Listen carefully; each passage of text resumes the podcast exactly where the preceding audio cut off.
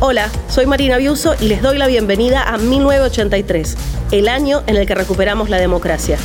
Un podcast con la producción de interés general y la edición de Oye Producciones. 1983, el año en el que recuperamos la democracia. Tenemos todos la enorme responsabilidad de asegurar hoy y para los tiempos la democracia y el respeto por la dignidad del hombre en la tierra argentina.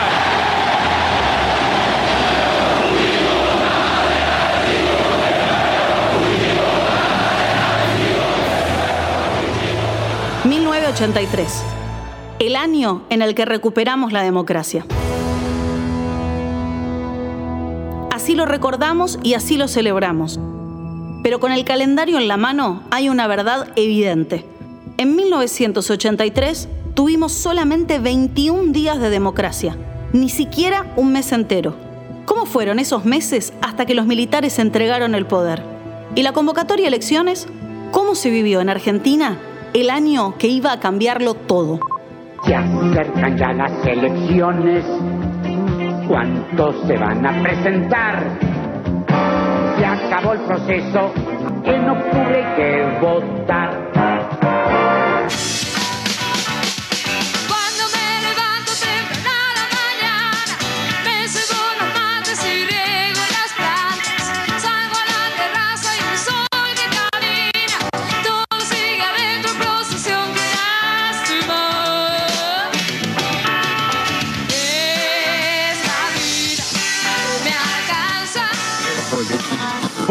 Señora. ¿Cómo está, señor? Otra vez estamos aquí para que usted viva otra fiesta grande argentina. Porque esto se llama Venga, venga a bailar.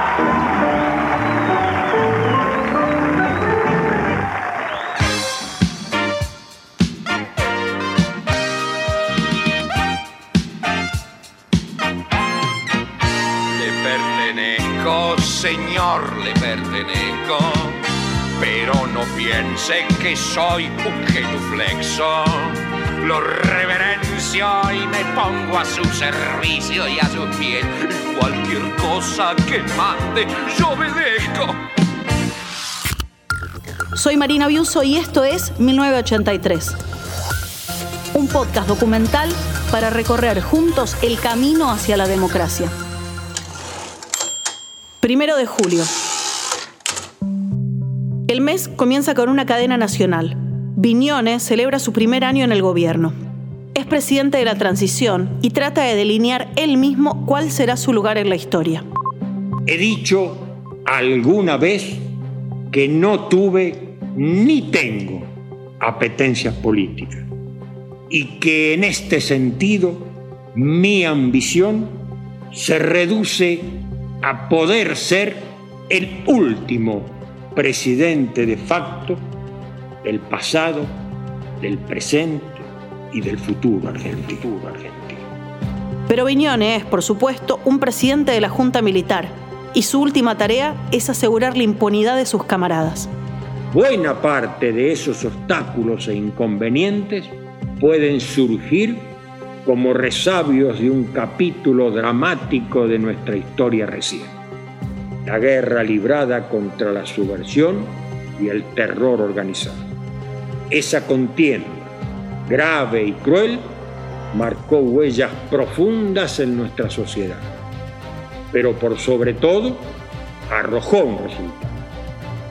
Dejó abierta la posibilidad de retornar al pleno imperio de las leyes de la República y de la democracia. La pelea por la amnistía continúa durante todo el mes. Hasta el 30 de enero del 84 gobernamos nosotros, dice el jefe del ejército Nicolaides cuando lo consultan por una posible derogación tras las elecciones. Se equivocaba Nicolaides. Iban a gobernar un poquito menos. 3 de julio. Los diarios celebran la tranquilidad de la marcha multipartidaria de juventudes políticas bajo la consigna Paz y Democracia, 35.000 personas sin sobresaltos. El derecho a huelga recién restablecido da lugar a una ola de protestas, judiciales, médicos, docentes y hasta policías. En Tucumán, 400 acuartelados reciben la visita del gobernador, el general retirado Antonio Merlo. Merlo se baja de su Ford Falcon y se acerca a dialogar, con un arma en la mano. Los tiempos son otros y el hecho es un escándalo. Pocos días después, el gobernador se ve forzado a renunciar. Las protestas y reclamos salariales siguen y se extienden a todos los ámbitos.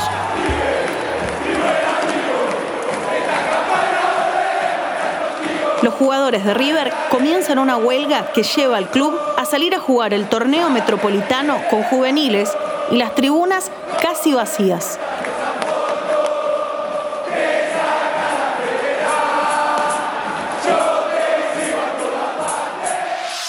Hay que salir del agujero interior. Largar la piña en otra dirección. No hace falta ser un ser superior. Todo depende de la transpiración. Poner el cuerpo. 4.000 personas bailan en obras sanitarias, un anticipo del nuevo disco de Virus, la banda de Federico Moura.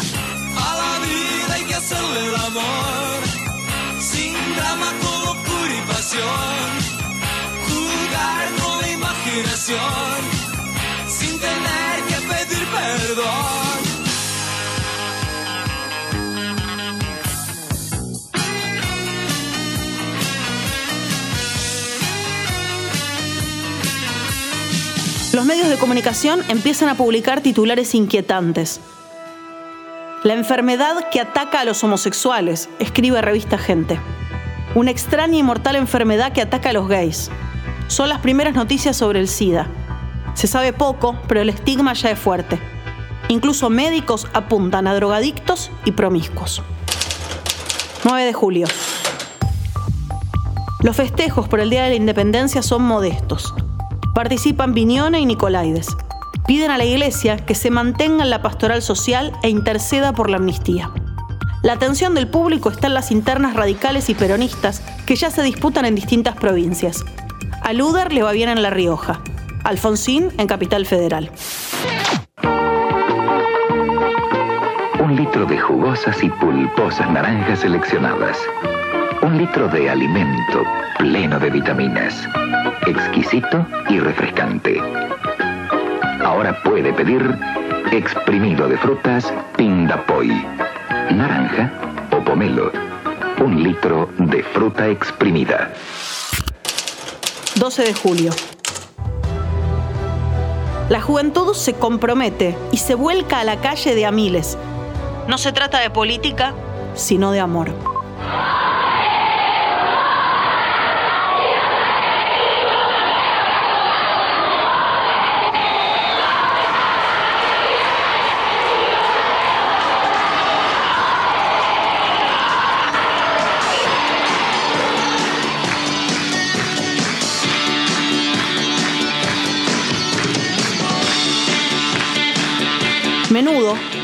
De jovencitos de Puerto Rico que causa furor en toda Latinoamérica. En Argentina, las miradas se posan en Ricky Meléndez, que pronto iba a dejar la banda Fenómeno. Su reemplazante sería un chico que había sido rechazado en audiciones anteriores, un muchachito llamado Ricky Martin. 15 de julio. Después de siete años de dictadura, muchos se preparaban para su primera experiencia electoral. Un jugador de fútbol de 22 años se propuso un desafío. Llegar sin cita previa a las oficinas de Luder, Frigerio, Alfonsín, Cafiero, pero también Monseñor Aramburu y el teniente general Nicolaides. Por ese entonces jugaba en Barcelona. Diego Armando Maradona. El resultado, una goleada. Lo recibieron todos. José Maradona y gol. Gol del Barcelona. Gol del Barcelona conseguido por Maradona. Maradona terminó el día diciendo que estaba entusiasmado por votar, que si no podía volver al país pretendía hacerlo desde la embajada. Creo que ya tengo a mi candidato, dijo. 17 de julio. La interna radical llega a su fin. Fernando de la Rúa reconoce los mejores resultados de Alfonsín y retira su candidatura a presidente de la Nación. Nosotros venimos a congratular a quien reconocemos como ganador en la contienda interna. El turno de la Rúa llegaría 16 años después y sería una presidencia corta. Por ahora, Alfonsín le agradece con una candidatura a senador. Esta es nuestra gente, Fernando de la Rúa y Juan Trilla, que representarán a la ciudad de Buenos Aires en el Senado de la Nación, donde trabajarán con ahínco y con esfuerzo para la solución de los problemas de todos. Los peronistas siguen dirimiendo su interna y mientras tanto presionan por un indulto a Isabel Perón, todavía en España, asediada por paparazzis que tratan de tomarle fotografías en malla para vender a las revistas argentinas. 23 de julio. El gobierno le pone fecha a la ley de amnistía. Se dictará el mes que viene. Y pretenden ponerle límites también, a ver si consiguen hacerla tolerable. Aseguran que no alcanzará a quienes hayan cometido delitos en ejercicio de cargos públicos. Macera continúa detenido. Si una ama de casa sabe comprar bien y sabe utilizar su dinero, ese hogar, esa familia está mejor. Lita de Lázari participaba de debates públicos representando la perspectiva de las amas de casa. Yo no puedo decir si la justicia era buena o mala. No se olvide que tuvimos una guerra sucia. Nosotras estábamos en nuestros hogares y vivimos momentos terribles corriendo al colegio a ver si nuestros hijos estaban bien porque se baleaban en la calle. Así hablaba Lita. Mujeres, defendamos la economía de nuestros hogares. Exijamos un representante totalmente limpio que proteja nuestros intereses de cualquier género. Mujeres, aquí nuestro candidato natural, Limsul. Limsul gana por limpia mayoría. Limsul, polvo jabonoso especial. Producto de un nuevo federal. 30 de julio. Ahora, Alfonsín.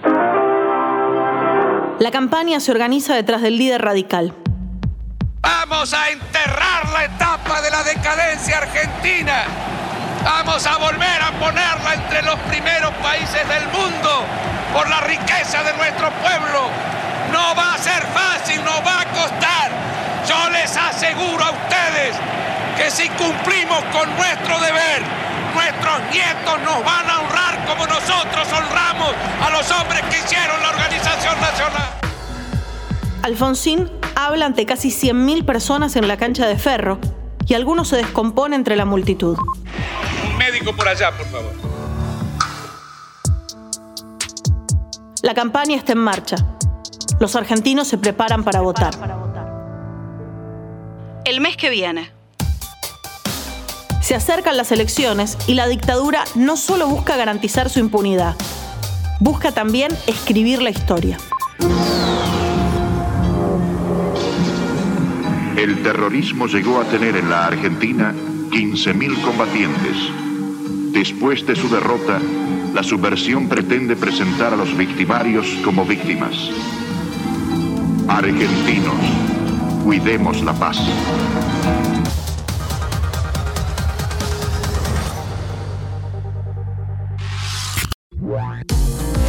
Si no escuchaste los meses anteriores, podés ir a nuestro canal de Spotify y darle play para arrancar el año por el comienzo.